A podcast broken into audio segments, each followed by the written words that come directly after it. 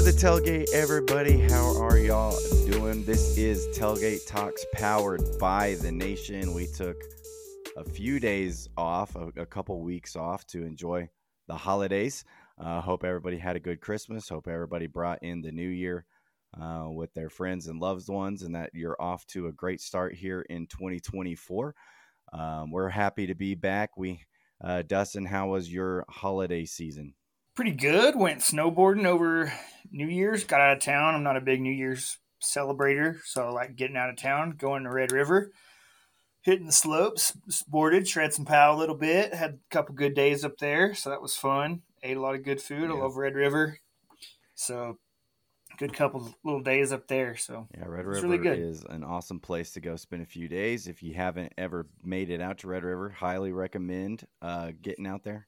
And yeah, it's only 6 hours away from Lubbock. So like, we left at 6 a.m. to get there before noon and still did a half day of snowboarding. Yeah, and it's got great slopes. It's where I learned how to ski, so it's a very fond place for me, my family.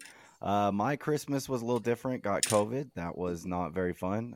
Glad you recovered. So that's one of the other reasons why we haven't recorded in a bit, was out of it for a little bit there with that sickness, but bounced back. Yeah.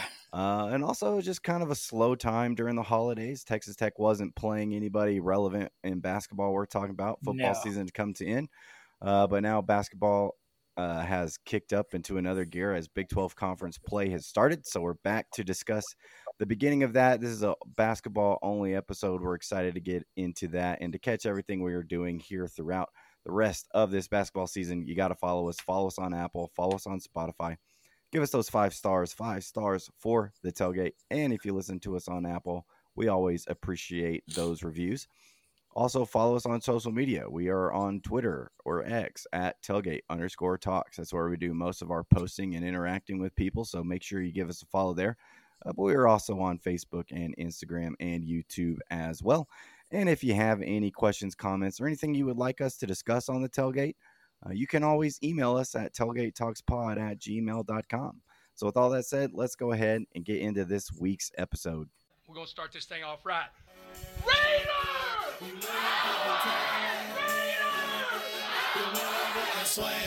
I've been waiting all my life to do that.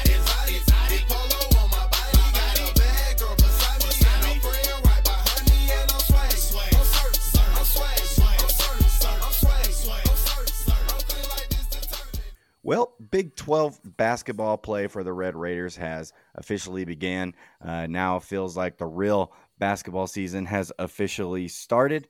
A lot of cupcake games kind of between those tournaments, and so the competition ramps up a notch, and Big 12 play started with a banger for the Red Raiders, a road trip to Austin and Texas, who was ranked number 20 at the time.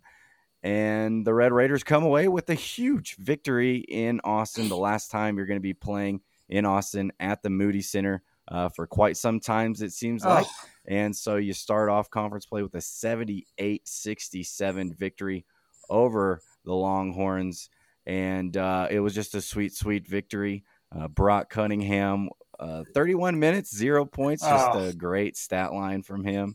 Great stat line. Great job, Brock. Appreciate you. Love Red Raider chants where they were having to drown it out with the announcer at the game. Just a lot of good stuff from this victory. Dustin, what were your thoughts on the Big 12 conference opener victory over the Longhorns?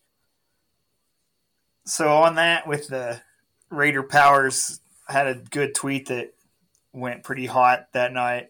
It got over 400 likes about the – Moody Center being smaller, so you can really hear the Raider Power chants a lot better. You hear it pretty well. So love all these Big 12 places going smaller, so you can really hear the Red Raider fans that travel well. Yeah. You know, shout out to Baylor when we go there in a few weeks. Yeah, if we go there this year, that's going to be confusing this whole year. Yeah. Not going everywhere. But yeah, it's kind of a shame that we don't get to play in Austin every year. You know. We've won 5 out of the last 6 meetings down there, and pretty much the same record here. I think we've lost. I think we're like 11-3 in the last 14. Yeah, I think, none of those losses have come in Lubbock. I think they're all – or Texas got us once here, got us once in the tournament, yes. I think, and then once in Austin. So really, like, over the last 6-7 years, we've had a really good record against Texas, so it's kind of a shame. And, you know, bless the Moody Center last year, did it again this year. I think we're undefeated in there. We lost last year. Is that right? That was the one time they got us. Has it been open three years now? Or was last year the first year? Last year was the one time that we've lost in Austin over the last 6 years. Well, then it's good to leave on a good note and leave them with a good win. That was Texas' best team last year, too. And you only lost that game by 2 points. No doubt. Year, so it's not like you played bad there. Yeah. And you only had 5 conference wins last year, and you're already halfway there almost this year.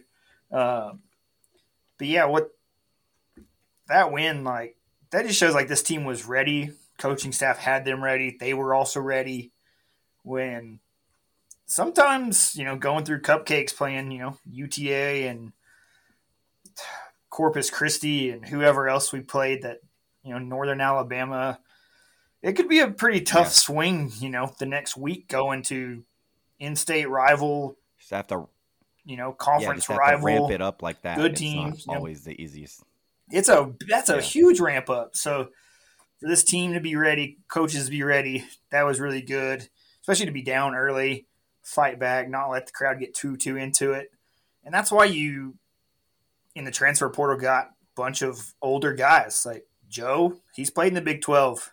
He knows what this is about, you know? That's why he's probably my favorite transfer that we have this year just because of the intangibles that he brings. His stat line might not always be incredible every game, but, like, you watch games, Joe's the guy. Joe's the glue guy. Speaking of Brock, Joe's the glue guy for us. He's the intangibles. He's the grittiness. Like, glue guy. An impactful glue guy. I don't know that I would set my culture guy as a guy who gets a few offensive rebounds and 0 points and fouls out. Maybe not the ideal glue guy. You know? Culture. The culture not of Texas. Not the ideal glue guy. Cunningham. So the culture of Texas is to play 30 minutes and not do a single thing. Cool. He's also 3-7 against Tech in his career. So great glue, great culture. Joe's my favorite. He's the intangibles guy. But, like, having older guys like Warren, you know, that helps. I'm going to talk more about him during the Baylor game and the impact he had there. But those older guys really help. Pop's been through it. It's like that's what I kind of got out of it was that ramp-up's hard. And we stumbled out the gates a little bit, but we recovered quickly and got back into it very well. Yeah, I thought kind of going back to Joe, you know, he's a dog. And he's the kind of guy that, like, we're in a fight. Like, I want him on my side. He's just – he's in control. You could kind of tell once he went out with his fourth foul kind of towards the end of the game. That's when Texas kind of made that run. Is like, oh, are they going to creep back into it? They creep, You know, McCaslin puts Joe back in, things steady, and then you go on and kind of coast to the victory there. I thought, you know, his minutes there early on were important. Like you said, you kind of came out the gates a little sluggish. Offense wasn't looking good. Texas had like a 7-point lead on you, and then Joe goes on an 8-0 run on his own where he had to ultimate heat check that he like drained the three, and it was just kind of one of those like you needed somebody to kind of assert their dominance on the game, and he just kind of took over there for a stretch, and then you didn't really look back from that point. After that, the offense was clicking the rest of the game. He was in full control of the offense, and the most impressive part to me was just the second half. I thought the offense in the second half was just kind of on another level that we haven't really seen here at Texas Tech on the offensive side of the ball since really that national championship team. I thought, you know, you were getting the sets that you wanted. You were getting the shots that you wanted with ease. You were getting Chance open looks from three. You were getting Pop open looks. Like, I haven't really seen an offense come that easy to us in Big 12 play in some time. And that was really impressive to watch. It seems – McCaslin, my favorite thing that McCaslin has done all this year was target Brock Cunningham. Like, every freaking play we were going down there, he's like, Brock doesn't deserve to be on the court. He's nowhere near as good as our guys. We're just going to go at him. Darrion Williams, Pop, didn't matter who, just went right at him. Darrion getting him to foul out on the and one there at a huge point in the game was extra special. I just thought McCaslin and this offense had it dialed in that second half, and it was really, really fun to watch these players execute that game plan. Yeah, I agree. I love what Dave Smart and has drawn up. Open looks for Pop, open looks for Chance. Like, even when Kerwin, who put up a zero this game, didn't matter because you get Chance to go off a little bit for like 11. Then you get Lamar with a handful and somebody else with a handful. I don't have it right in front of me, but you got contribution everywhere else to fill those gaps in. And so they've done a great job. I know we're going to talk about coaching a little more later, but yeah, great job. Darrion Williams, since you brought him up, like me and you talked about it, me and Kelsey talked about it the other day at the game. Like, it's so nice watching him work in the post and how patient he is. Like, he's an awkward mismatch just because he's a little bigger guard type guy. If you put a guard on him, he's too big. He's going to back him down. Oklahoma State the other night tried to put a big on him, and he just stepped out and shot over the dude because they're not quick enough. And you've seen the passing he can do and the vision he has. He's just so under control and never gets rushed. Like, Brock tried to rush him on that foul out play. He's like, no, just shrugged him off, body into him, go up strong and one. Like, it's so nice to have a guy in a play that you can go to like that. Yeah, and we go to that like pretty consistently. It's really fun to watch. And just like another tidbit from the offense, going to that, having a low post player like Darrion, who's just such a threat, passing the ball, scoring the ball. The other thing you do offensively, which is, Fran pointed it out in the Texas game, is you kind of run this play 2-3 times. Then you set it up, and then the fourth time you run it, the play is a decoy for another action you're running, which is Chance getting open for a three. And so it's just stuff like that offensively that I haven't seen from us in so long. Yeah. And, it feels like we run that like lob play to Warren Washington like 4 or 5 times a game, but, maybe 3 times. It's not to try to get Warren the lob. It's to try to get something, trying to distract the defenders to, oh, we got to focus on Warren. And then you kick it out and there's Pop, there's Chance, there's Kerwin, whoever it is. It's just really fun to see us like exploit some things and set stuff up offensively. I just haven't seen that. It's almost shocking. Yeah, a lot of our offense does go through that pick and roll with either Joe or Pop with Warren, and it's crazy. One, like you brought up, like we have 3 or 4 variations off of that, wrinkles. We didn't used to even have one wrinkle. The last 5 or 6 years. Motion, just running run around the 3-man weave motion, Yeah. So now it's kind of nice to see that. But you also have, me and Kelsey talked about this, you have guys that, man, they can do so much. Like Joe and Pop are really good with the ball, can see the floor well. And Joe especially makes great decisions every time, whether to take it, lob it, pass it, shoot it. Like, that's the other thing. And then you got, Chance and Kerwin, who don't let either one of them get hot sitting in the corners. Yeah. So you can't help off. Like, you've noticed no one wants to leave Kerwin's hip anymore. No. And we've adjusted also. Yeah. So, like, it's great. You can just keep running that high pick and roll with those guys because you have great role players and you have 2 guys that can handle it and make great decisions. And I think another thing about Joe makes Pop so much better on the Pop is such a better player when Joe is on the court too, because Joe draws so much attention when he has the ball. I think one of the impressive things watching him, his footwork as a guard is crazy. Like, he's just full go. That dude has no stop button. But he plays under such control. It kind of looks a little out. It's like chaos, but controlled chaos when he's playing. Kelsey had a great comparison. And you're going to love this, that Joe is a 10 times better version of Davion Harmon. Oh, yeah, for 100%. I've seen a lot of people watch how they play. Yeah. It's the same thing, but just way, way better. And less dribbling. Is it? Is it less dribbling? I don't know. There's like a lot of Joe dribbling. Well, sometimes. His dribbling gets him somewhere. Yes. He has purposeful dribbling, whereas Davion had nonsense dribbling. So – but that's a great comparison. Like trying to get to the rack, it's like pretty good distribution skills. Like it's what we wanted Davion Harmon to be. And he's been that. And I don't think any of us really expected him to kind of be this for us coming into this year. But he's been, I think one of my favorite things is when he dribbles and he gets into the paint and he just starts pivoting and he like pivots you to death into like where the defense. He did that to Texas. He did it like twice against Texas. And then two guys left. Yeah. They were just like, I don't know. And then tired of you spinning around wide open by the goal. You're like, dude, it's really kind of fun to watch. Cause like I said, it's a controlled chaos. Cause he's got like big man footwork, but for a little guy. And so that's really fun to watch. He makes Pop better because Pop's able to play off him. Way better. You draw so much attention to Joe with his dribbling, and then Pop gets open, and he's not kind of.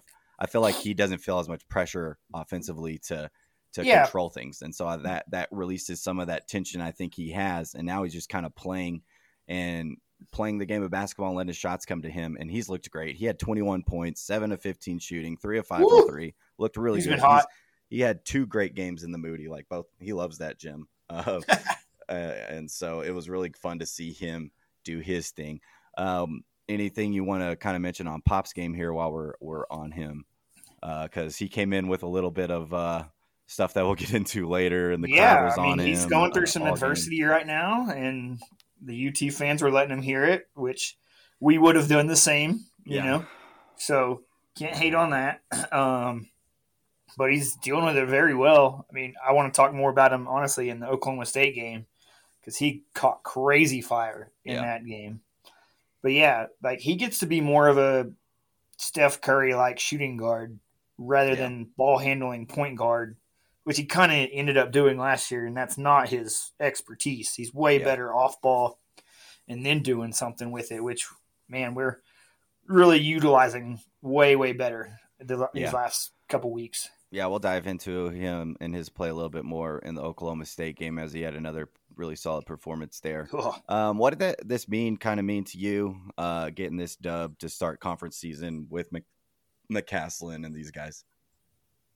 Yeah, I mentioned like being ready, and I don't know how many guys on the staff have big conference experience. Yeah. So to go into Austin and coaching wise, really not anybody because very talented team. Yeah. Like they got some really good dudes down there. So not taking away anything from them. I mean, they're going to be a tournament team most likely too. And Moody Center's packed. Ramp up. We talked about it's tough, but they did a great job stealing any win on the road in the Big 12 is, so good. Because it's so hard to win, even at home. Yeah, against anybody. Ask Houston, ask Kansas against UCF. Yeah, like I mean, Kansas Big 12 even like harder than it used to be. Yeah.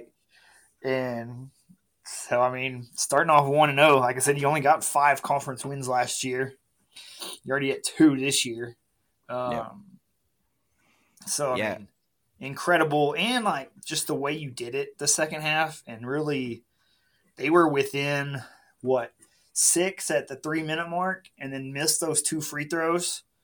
Hunter did, and then you really just blew it open. I think you almost had a 13 or 15 point lead at one point in those last couple minutes. Like made it look like it wasn't even a game the whole time, and really took control and put the nail in the coffin. That's the other thing I liked. Like it was close those last few minutes. Like, it wasn't in the books, and then you just blew them out and put the nail in and finished the game. That was nice to see, too. Yeah, for me, it just shows how much this team's grown over the last month or so. Like, you just go look at that Butler game. I feel like this team probably loses that game a month ago, loses that Texas game a month ago. But they grew up, and, sure, some of it helps of Hunter missing those free throws, but – then you still got to go score on the other end and take advantage of it. And then right after that, you go, and I think Pop gets a layup. It's now could have been a 4. Now it's an 8-point game. Then you get the steal, the Chance stunk. And at that point, I was like, all right, this game's over. We got a wrap on it. It was really impressive to see, even, the start that we mentioned where Joe kind of got you back in the game. The start of the second half was terrible for us. We have a 4-point lead going into half. Texas goes on a 6-0 run, like right out the gates to grab the lead. you know, and that's kind of a moment of the game where we're like, are we going to, lose control of this game? And then you right back at it and get back the lead. And then you kind of held on to it for the most part from that point on. So there's some really impressive things. And to close it out, you just see how much this team's grown. And I think that's one of the things that's always, a struggle at the start of the season and why some of the fan engagement is a little annoying. It takes teams a while to develop. It takes teams to develop that chemistry of playing with each other. You don't often see a bunch of players thrown together and immediately find that success. Sometimes it takes a month or 2 months to really turn into a team that complements each other and have players that, you're finding out, this is what Warren does great. This is what Pop does great. This is what Kerwin does. And now they're kind of starting to figure that out, and they're really growing as a team. And hey, that takes time. And you've really been able to see that growth with all these players. And so some stats from this game. We've gone over Pop, 21 points, 7-15 shooting, 3 of 5 from 3. Joe Toussaint, 15 points, 5 assists, 5 rebounds, had a steal. Warren Washington, we'll get into his play a little bit more in the Oklahoma State game because he had another really good performance there. But he also had 15 points, 5 of 5 shooting, 3 blocks. I thought was a huge, huge X factor for you in this game. His offense kind of early in the first half was something that kind of kick-started you as well, along with Joe. He had some nice post moves finished and also really shut down the Texas bigs defensively. And then Chance McMillan off the bench, 11 points, 2 of 4 from 3, 5 boards, had that sick breakaway dunk that kind of capped the game. And so last question on this Texas game, and then we'll move along to Oklahoma State. What did this win? And we kind of touched on it a little bit with the coaching staff, not a lot of big conference experience of them coaching, right? You got McCaslin, who's been at UNT. You got Dave Smart, who's coming from Canada. You got Buffington, who's, been, our GM, but high school mostly. You got the other guys who are with him at UNT. And then you got that high school coach, Dave Bryan. So you don't have a lot of experience. But what did this win say to you about this coaching staff and McCaslin especially? Man, I think what you've seen from McCaslin staff, and I'll just keep it at McCaslin and Smart just because I don't know everybody else's names, but I know those are the two main critical guys in this. Dude, their adaptability is amazing. Off the charts. Yeah. We just noticed right out the gate, we're not just running the same defense every play down the court.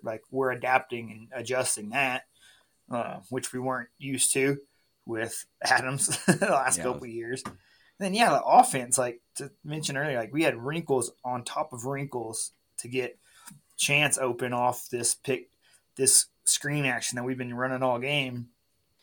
And they've noticed Kerwin's been getting super, smothered. Oh, let's get Kerwin and have him start driving to the basket. And Kerwin's had easy layups every game. Yeah. Now, to utilize guys to their best abilities for one is great to see because Kerwin was a non-factor beyond belief last year. Mm-hmm. He was like a myth, we just heard he could make legendary 43s in a row in the gym, practice, but we can never see it in the game. He's just a myth out there, but now we see it and we see that it's getting utilized. But like we mentioned, now we're adapting. Oh, Texas is guarding us this way. They won't let us do this. Even at halftime, we're adjusting. So it's great to see that in every game. We're not just sticking to, this is what we do and how we do it. No, we're going to try that, but we're going to adapt to what you're giving us too and make it better. Yeah, I think the first thing you notice, and it just jumps off the chart, is this offense. And McCaslin was known as a top 10 offense. Yeah, right now it's been really good. And what was McCaslin known for? Defense. And really slow pace. But you can see the adaptability right there with how, hey, we have the athletes. We have the players to push the pace on offense. And if you notice, we're a really good transition team, I think. And, we're able to get the ball down. You got a chance. You got shooters who you can kick it to. You got guys who can get to the rim. We had 23 points off turnovers against Texas, which was huge. Yeah, a game changer, just the way that you can push the pace. But offensively, we've talked about a lot, the way we can adapt And it's like, hey, if we needed to go slow, like kind of in the second half of that Texas game, you're very methodical with your possessions. It wasn't like you were going down and really trying to push the pace. You just had an idea of what you wanted to do and you were able to execute it. But, you know, if the game calls for you to push the pace, we'll do that. And so that's been really fun to watch. Defensive adaptability that you've seen. That's just a huge thing for me is McCaslin's willingness to kind of do whatever it takes to win. Oh, we need to play fast. Oh, we need to play slow. Oh, we need to do this. We can get our shooters open. We can, oh, like you said, Kerwin, they're overplaying him. Let's get him to shot fake and attack the basket. They're overplaying this alley-oop play to Warren Washington. Let's kick that out for threes because they're distracted. Just all of that stuff is very entertaining to watch. I think McCaslin, and I thought at the time, I thought he was going to be a good hire, but man, this dude's a winner, and you can see why he had so much success at UNT. This dude just finds ways to win. I think he's a great coach, and I'm glad that he's on our sideline. He's been really fun to watch. And so all that, you know, you get the big dub versus Texas. You start 1-0 in conference play. You get your first Big 12 home game. You don't want to let up. You don't want to, you know, let Oklahoma State steal one from you. And it started off a little rough, but the Red Raiders turned it around, getting a 90-73 victory over Oklahoma State to go to 2-0 in Big 12 conference play. Like we said, Oklahoma State had a 9-point lead early on. You were able to flip that. You had a 9-point lead going into the half, and then you kind of coasted there in the second half. This game was never really out of doubt from that point on. Thoughts on the win over the Oklahoma State Cowboys and what was important to get a win that you're supposed to get? Yeah, no win is easy in the Big 12. So just because your favorites at home, I think ESPN had us at like 85% win percentage. Like Big 12, none of that really matters sometimes because you came out and they were up on you by like 9 points very quickly for a little while in that first half. So like the resilience from this game and the Texas game, you both came out slow, but then you got it on track very quickly. Like you didn't chip away at that lead. You sunk in, got it back within a couple minutes, you know? So like, that's nice to see also. Not nice to see the slow starts, but the resiliency and the quickness to get back on track.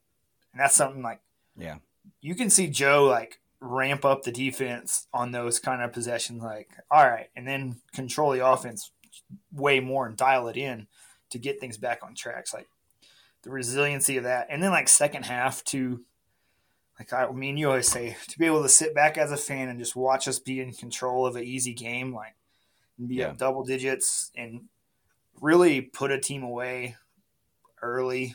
Honestly, never had to sweat this one in the second half.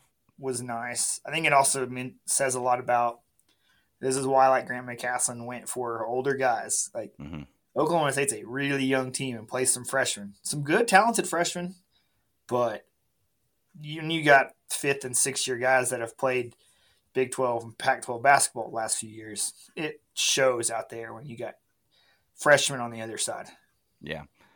Yeah, I thought it was real impressive to show that turnaround in the first half to go from down 9 to leading by 9 going into the half. Like you said, the defense really kind of – I thought they got off to a slow start. They figured it out. Oh, yeah.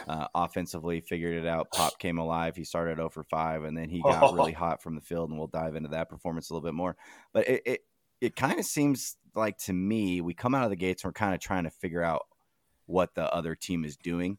Like, I don't know if that's exactly accurate or not, but that's kind of how you come out of the gate so far in Big 12 play. It kind of seems like you're seeing what this team is doing to you, and then you try to figure out, all right, this is what we're going to do to attack it. Yeah. It's like you kind of have a couple game plans.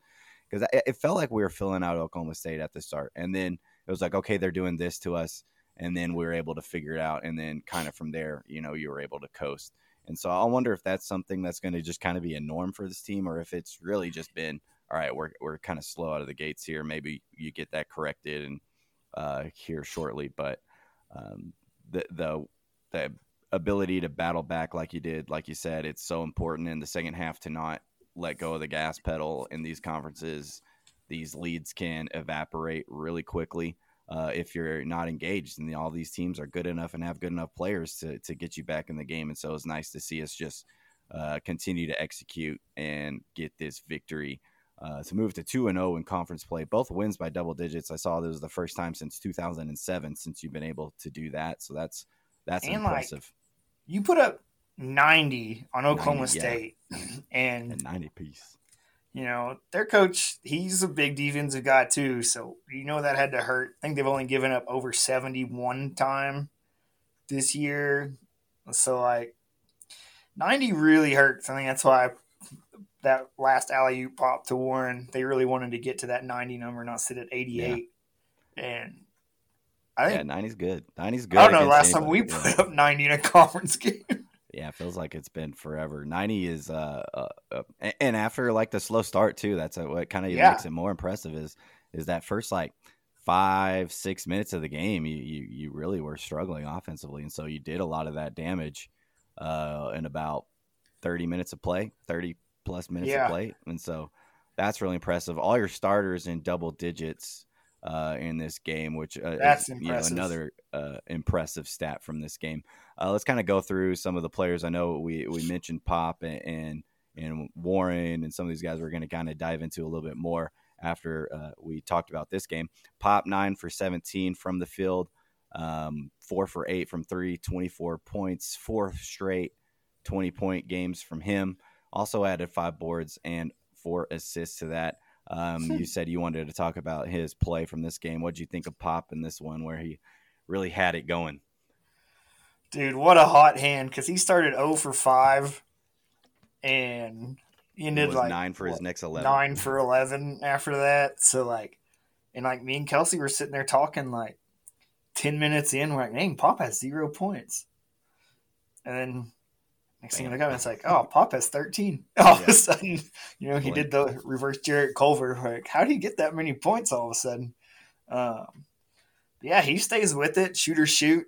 And he's one of those. He's one of your best shooters. And the other thing, he stays engaged. And, like, he had more boards than Warren did in this game. Warren had more assists than both of our Warren had more assists. That's right. Which is an anomaly, but cool when your guys are you know, helping out on stuff that is not there in their bag, you know. It's funny. This is like the second or third time Warren has actually led you in assists, though. It's like, so it's not like something that hasn't happened. That's what, which was pretty, so Pop's been crazy hot. I mean, he was averaging just over 20 before conference play started. Now he's put up a 21 and a 24. Yeah. Whew. Yeah, he's really got it going. I think what's impressive, and this is what I kind of wanted from him heading into the season, was to become a consistent three-level scorer. Yeah. I think last year he relied on his three-point shot. He struggled lot, inside. And that's kind of if he wasn't able to shoot, it was kind of that his game wasn't going to be very good. This year, you're seeing him be able to attack at all the different levels. If his three's not going, he's like, "Hey, I'm going to go get some mid-range, or I'm going to attack the basket." And he's been really good at that, and that's been really fun, impressive to watch is, oh, I can't hit my three yet. I'm going to get myself going by attacking the basket, getting fouled, getting to the line, or hitting some mid-range, and then his three starts kind of falling, and that's what you saw in this game. And then once he gets going, he's one of the best scorers in basketball. And you mentioned the three-level thing. He's way better at the rim than he was last year. Oh, yeah. And the finishing is so much better. He's getting more and ones than he ever had, finishing those. But his turnovers are way down. Yeah, that too. He had a lot of sloppy, dumb turnovers last year when he was trying to drive and create something that wasn't there. Like, we only had 4 turnovers this game. Yeah, that's impressive. 4 is crazy. Like, I don't even especially know that that's a goal to be under. Yeah, I don't even know that that's a goal for teams to be under 5 turnovers just because of how almost impossible that is. Usually you're just like under 10. We want to keep it under single digits. Single digits is like usually the goal. 4 is crazy. But yeah, he's gotten so much better. And like we were talking, like Dave Smart's getting him good shots.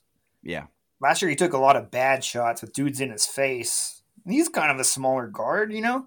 Even at the beginning of this year, I felt like he can't really handle guys in his face that well. So like he's getting a lot of off-screen, off-ball, open, good looks for three, and that's also why he's putting up a lot of good points. Yeah, I also think early on this year he was some bad shot selection. I think, which is why I think he was really forcing it kind of begin the season. Right. And I heard McCaslin kind of talking about him, and it was like he was forcing the issue with his shots, and now he's just kind of letting it come to him. I think he was out to prove that he's a really good basketball player, and now he's just – and when you're trying to prove something, sometimes you can force it, shoot some bad shots. You're doing a little too much. And now he's just kind of playing within himself, playing within the offense, and looks so much better. He's been a lot more efficient. He's hitting some good shots. It looks nice. The offense has been great for him.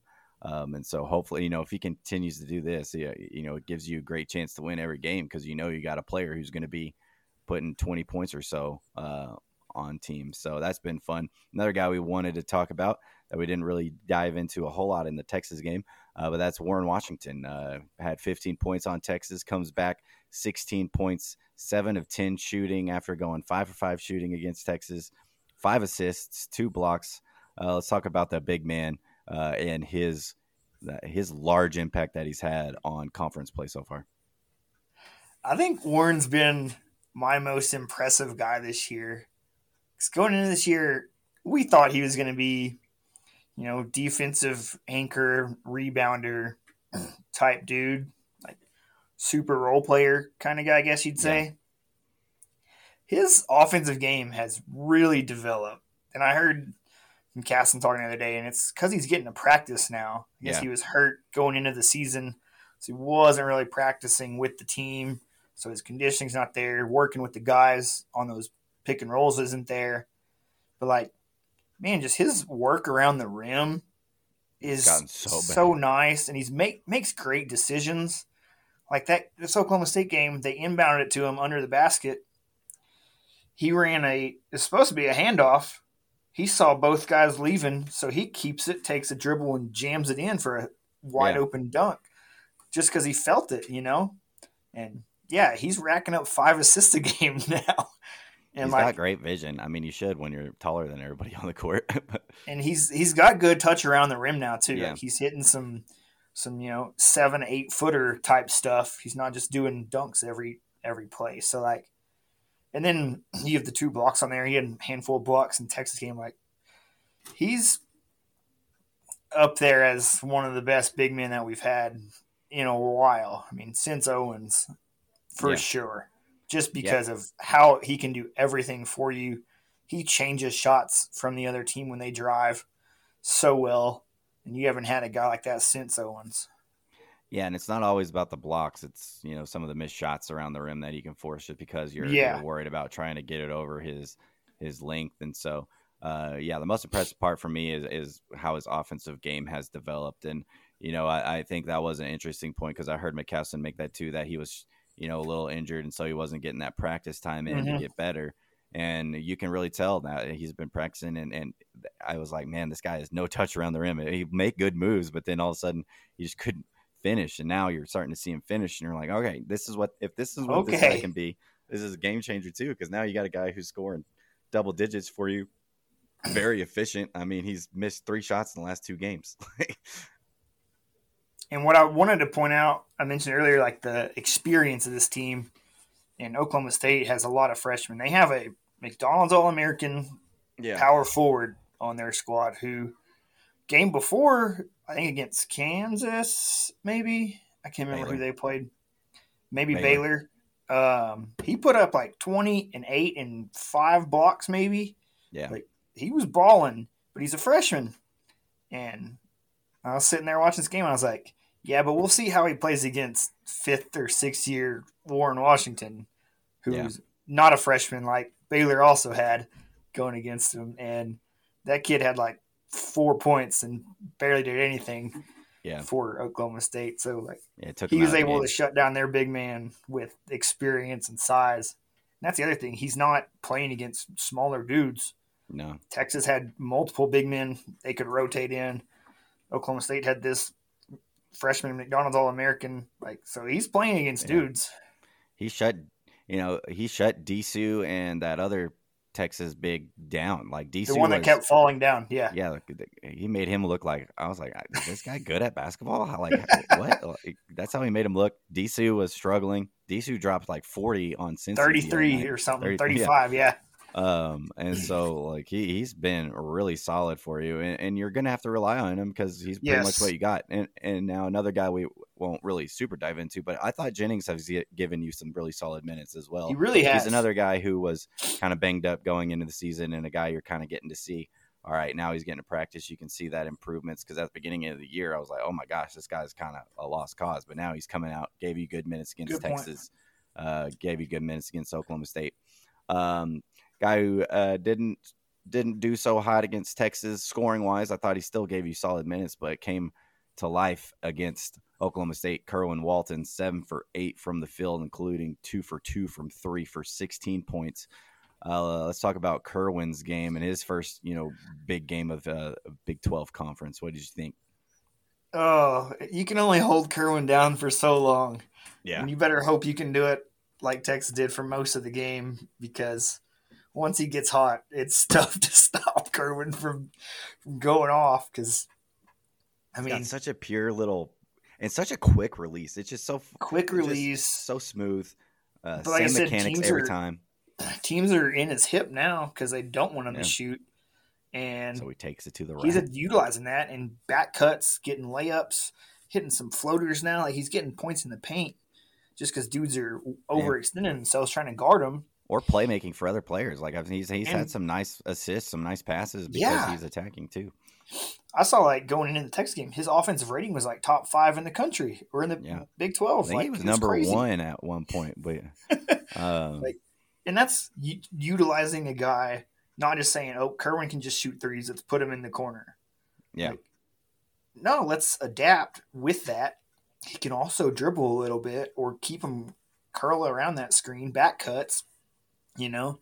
Like, you can see he's a basketball player, not just a shooter. He didn't go to North Carolina for no reason. Yeah. Like, there's talent in there. Very much so. Another testament to this coaching staff is, like, finding that, knowing that talent and giving him the freedom and the power and the encouragement to go be that basketball player. And you can tell he just feels free out there. He's playing basketball, and it looks like he's having fun.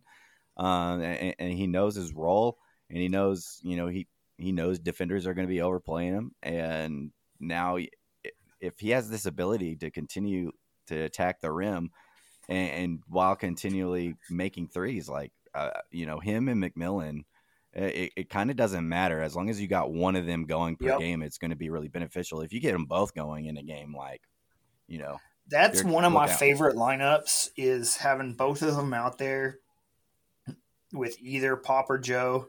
Yeah. And then our big men of Darrion and Warren. Like, that's my favorite, is because who are you going to – you're not slacking off either of those guys because they're going to make it. Yeah. And Chance has a pretty good inside game too. Like, Chance isn't just a three-point shooter. Like they're both becoming not just guys that, all right, Chance didn't make a three, so he's not impacting the game. Like, he can get to the basket. Kerwin can get to the basket. He's rebounded well too. Yeah, they're both playing really well, and – like, when you have that luxury of having kind of two guys who kind of can come in and fit that same mold for you, that's a luxury that a lot of teams don't have. You had another solid Joe Toussaint game, 13 points, 7-for-8 from the free throw line. Darrion had a really nice game, 14 points, 9 boards, almost a double-double. Another really solid game of him. He does it so quietly, too. It really is. He's just so it kind of reminds me of slow-mo. What's that? Kyle Anderson from in the NBA. I think he was on the Spurs for a while, Grizzlies for a bit. I think he's on the Timberwolves now. Yeah. But everybody always makes fun of him because his game is so slow and patient. That's kind of Darrion. He's, his shot's better looking than Kyle Anderson's is. But he plays at such a slow pace. He really wears you down, but he's so smart. He's just really fun to watch. And he had a really good game against Oklahoma State. Any other tidbits or players you kind of wanted to mention from this game? No, I texted you at the end. Like, I left at the under 4. It's nice to leave a game early, especially when it's cold outside and late. Beat that traffic. Leave and beat traffic and know the game is in hand. Yeah, really solid performance. Good crowd for that first game too. Great crowd. Anything you've learned from these two games in conference play so far that we haven't kind of mentioned yet? 2-0 is huge. Like I mentioned, you only got 5 last year. Yeah. So 2-0 is great. 20% there.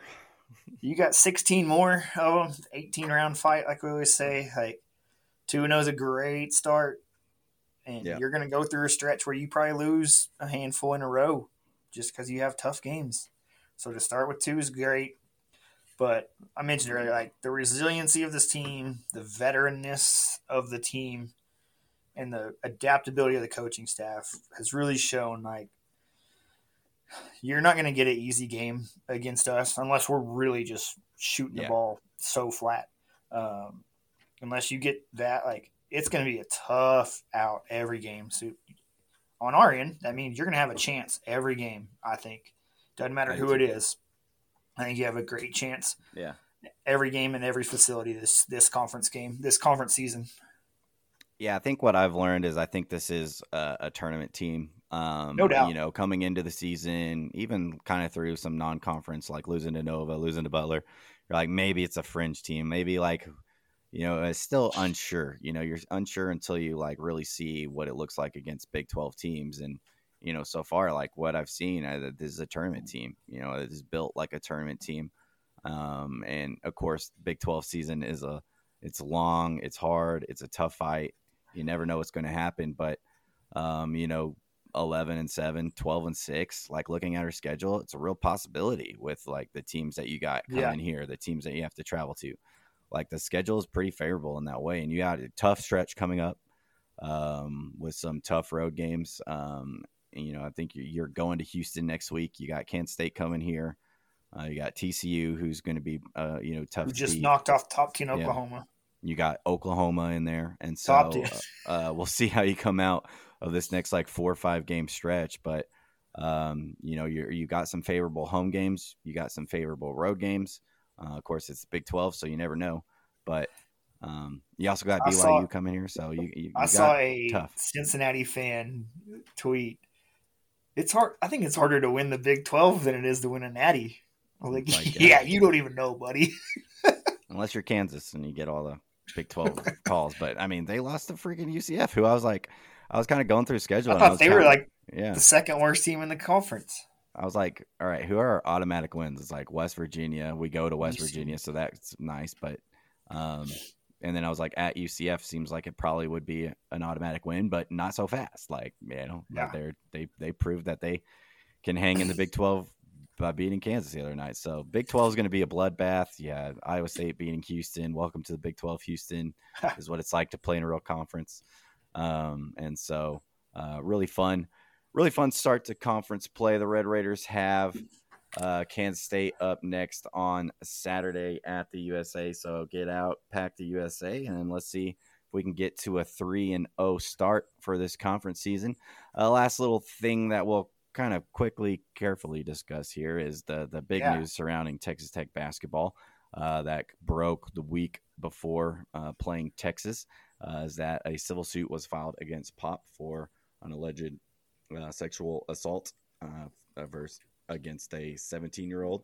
Happened on the Bahama Strip. Of course, everybody knows and has put together 2 and 2 with this information. There's a lot of people on both sides of this. Dustin, your just kind of thoughts on the situation and kind of what how you're thinking about this moving forward. Let's quit taking trips out of the country for tournaments. Can we stay in America? Let's just stay in Texas. Let's just stay in the Inland 48, you know. Last 2 years haven't been great trips coming out of those. What brutal. I've read is we're just going to leave that alone. My only thoughts are the dad in this situation is, man, dragging his daughter's name through this, if the allegations are true or if they're not. Whatever it is, it's not the way. Dragging her through it is terrible in its own right. But then my thought reading what happened, or allegedly what happened, is that there was alcohol involved and a 16 and 17-year-old girl were hanging out with college boy athletes. Yeah. What kind of parenting is that? Yeah, very strange. Very strange. A lot of strangeness around. A lot of stuff strange. But the only thing I really want to say is just it's very uncomfortable situation. It's one that you really don't want to find yourself in either way that this goes. I think a lot of people could benefit from maybe, not tweeting. Yes. So many people go off on this. Freaking tweeting, like, shut up. Like, you don't have to get thoughts off the first couple minutes these things come out, guys. It's the worst thing about Twitter, man. Everybody's got to get their 2 cents out here, and it's like you're either like you're pro Pop or you're against Pop in this situation, and we don't have the details. Like all we did was just retweet the tweet that said, of the civil suit. I'm not going to come out here and go one way or the other because I don't know what's going on. All we know is that there's a civil suit. He's in good standing with Title IX as of now. So I'm not going to be upset that he's playing as long as he's in good standing with them. I think McCaslin and the staff knows how this is going to play out, which is another thing that I kind of think is why Pop's still playing. If they think this is going to go bad, I kind of just think that they wouldn't. You would just precautionary hold them out. Yeah. And so that's the only stuff that we know right now. And so I'm just kind of going by what information we have. And if it comes out that he was guilty of this, then, we will treat it as such. And if it comes out that he's clear of this, we'll treat it as such. I just think it could benefit a lot of people to shut up during this situation. Like, all these people on Twitter or whatever, if you have your face on your profile or if you're one of these rats or beans or whoever you are, like not trying to take shots at these people. I know they're funny and good people on Twitter, but I don't know. We don't need your opinion on everything all the time. One of the other people thing a lot of people are not understanding is this is a civil suit. Yeah, it's also not. This is not a criminal. I don't know the right word. Not criminal suit, but criminal action lawsuit type deal. It's not the same situation as a TJ Shannon. It's not like what TJ is going through, which is criminal, which would mean, fines, jail time, that kind of thing. It's civil, and that's because most of what happened in the story we've heard is legal. Yeah. The alcohol in the Bahamas, that's a legal situation. The age of the person for sexual acts, that's a legal situation, passes those laws in where they were. That's why it can't be a criminal thing, which is also why they're not holding them out. And that's why it's also a civil thing. So educate yourself a little bit before you jump in and start typing. Yeah, or just don't type at all. Sometimes, or just wait. Just wait, man. Just wait. That's the worst thing of Twitter is like you said. I think you just got off Twitter that night. I kind of monitored it, but at one point I was like, all right, this isn't. None of you are helping the situation out. Either way, you're making the situation almost worse. And this will play itself out. A ruling will be made, and then that's the point where you can maybe give your 2 cents. But sure. Too many people speculating. There's not enough information to make a firm commitment to a stance on this. So we're gonna wait out of it, see what happens. In this situation, it's always tricky because it's like you're Texas Tech. You want us to be successful.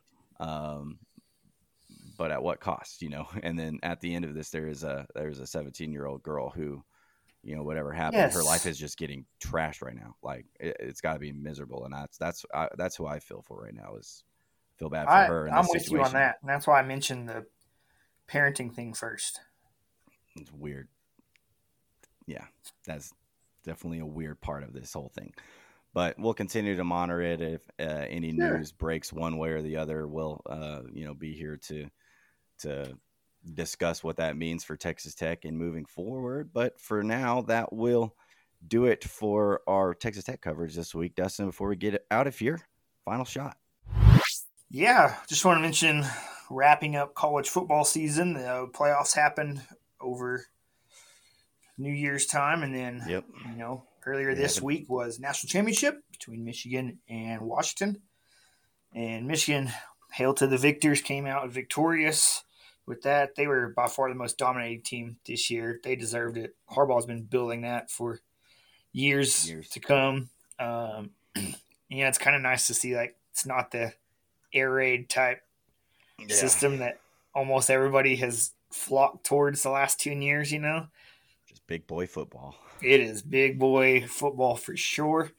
But I thought college football playoff-wise, like, you know, there are grumblings that some teams got left out for this or that reason, but I did think we had the four best teams. We had three really good games matchup-wise, and they did a great job with that. So, yeah, it was fun. Now we're moving to the 12-team system. Yep. So people are like, oh, it's just going to make games less important. No. Now you have, like, 20 to 25 teams fighting for spots, and all those games in November are potential playoff games. So it just ramps up even more. I love it. Yeah, I love it too. I thought the games were good. You had an overtime game that Michigan had to, you know, pull out to get to the championship, and then you had Washington almost cough away. Beat Texas easily and then almost cough it away. Oh, my gosh. I was, like, sick to my stomach watching it, and I was like, this is how Texas is going to get to the natty, huh? Like, oh, my God. You had a former Red Raider, Jalen Polk, catching balls for Washington, and Michael Penix. He had a great season going to the NFL next year. Yeah, Polk declared for the NFL draft, so shout out to him. Yeah, great group of receivers, man. Just I was imagining if those Washington receivers were just on the Chiefs, how much better the Chiefs would be. Oh, God, yeah. They have three really good dudes. Like, they're so much better than everything the Chiefs throw out there. That's where they got caught, was their running back getting hurt and not being able to play against Michigan really limited their offense. And Michigan was able to get pressure on Penix. No doubt. He was completely uncomfortable. Meanwhile, like, the Texas game, he was just throwing darts. That was the first time I really watched Penix. I was really impressed with him in that Texas game. But I thought, you know, the right teams were there. You could maybe argue Georgia, but at the end of the day, we got some good games, good competition. Michigan for sure goes undefeated, wins the last national championship college football playoff of four teams. We'll see what it does next year. I think it's interesting. Yeah. I think the landscape now is, I think you're going to see more even teams because more teams feel like they have a shot. I think, like, why Georgia's and Bama's and Ohio State's were so loaded is, like, before is those were Clemson, you know, whatever. You had like 5 or 6 teams that you had a shot at getting to the college football playoff with. Now you have more of a shot at winning national championships. So I'm curious to see what this will look like next year. And my biggest disappointment from Monday night was no NCAA 24 commercial. I was gypped by that. They should fire the whole EA Sports staff marketing team for that. They had the perfect opportunity to give us our first glimpse, and they failed to do it. Bummer. Stupid. I hate it. So ready for that game. But anyway, final shot for me is the coaching carousel has been, it's always entertaining, but the last 24 hours, it has taken a huge turn. Bill Belichick out at New England. This was something that had been talked about a lot, but that the finality of it, that Tom Brady, Bill Belichick era now is completely done. Pete Carroll out at Seattle, and Nick Saban retiring. There's the three legendary coaches, all gone within a 24-hour span. Pretty wild. Pretty wild. I'm very curious to see who takes over Bama, who takes over Patriots. Patriots kind of seems like Vrabel. That feels like the. They're also talking Mayo, OJ Mayo. Yeah, OJ Mayo. That'd be hilarious. OJ Mayo is doing it. Jerod Mayo. Basketball to coaching the Patriots? Wow. Would be one of the NBA career didn't go anywhere, so we went to the NFL. I think he's, like, banned from the NBA, so he's like, you know what? I'm going to that sounds like Mayo or Vrabel, former player. The Vrabel one surprised me, too. I think that's stupid. Yeah. I thought if you're Tennessee, wouldn't you hold on to Vrabel and try to, like, trade him to the Patriots, get a little something back if, like, that the writing was maybe on the wall for that? They said they didn't want to – they thought it would be too difficult to work a trade. Basically, they were just too lazy to do it. Gotcha. I don't know, but – Pete Carroll one seems like they just needed a new voice, kind of change the direction of what's going – like, I don't think it's going anywhere anymore. Yeah. change the voice of what's going on. Crazy thing is they're all like 71, 72 years old. I know. And like, and Carroll doesn't look like it or act like it. No. Saban doesn't look like it either.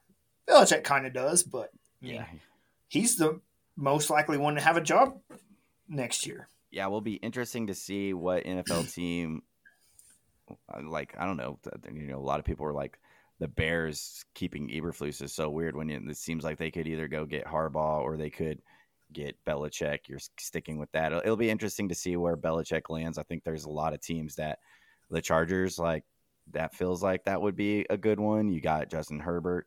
I'll be interested to see where he goes. Pete Carroll seems like he still wants to coach, but the big one is obviously Saban here, the GOAT of college football, retiring.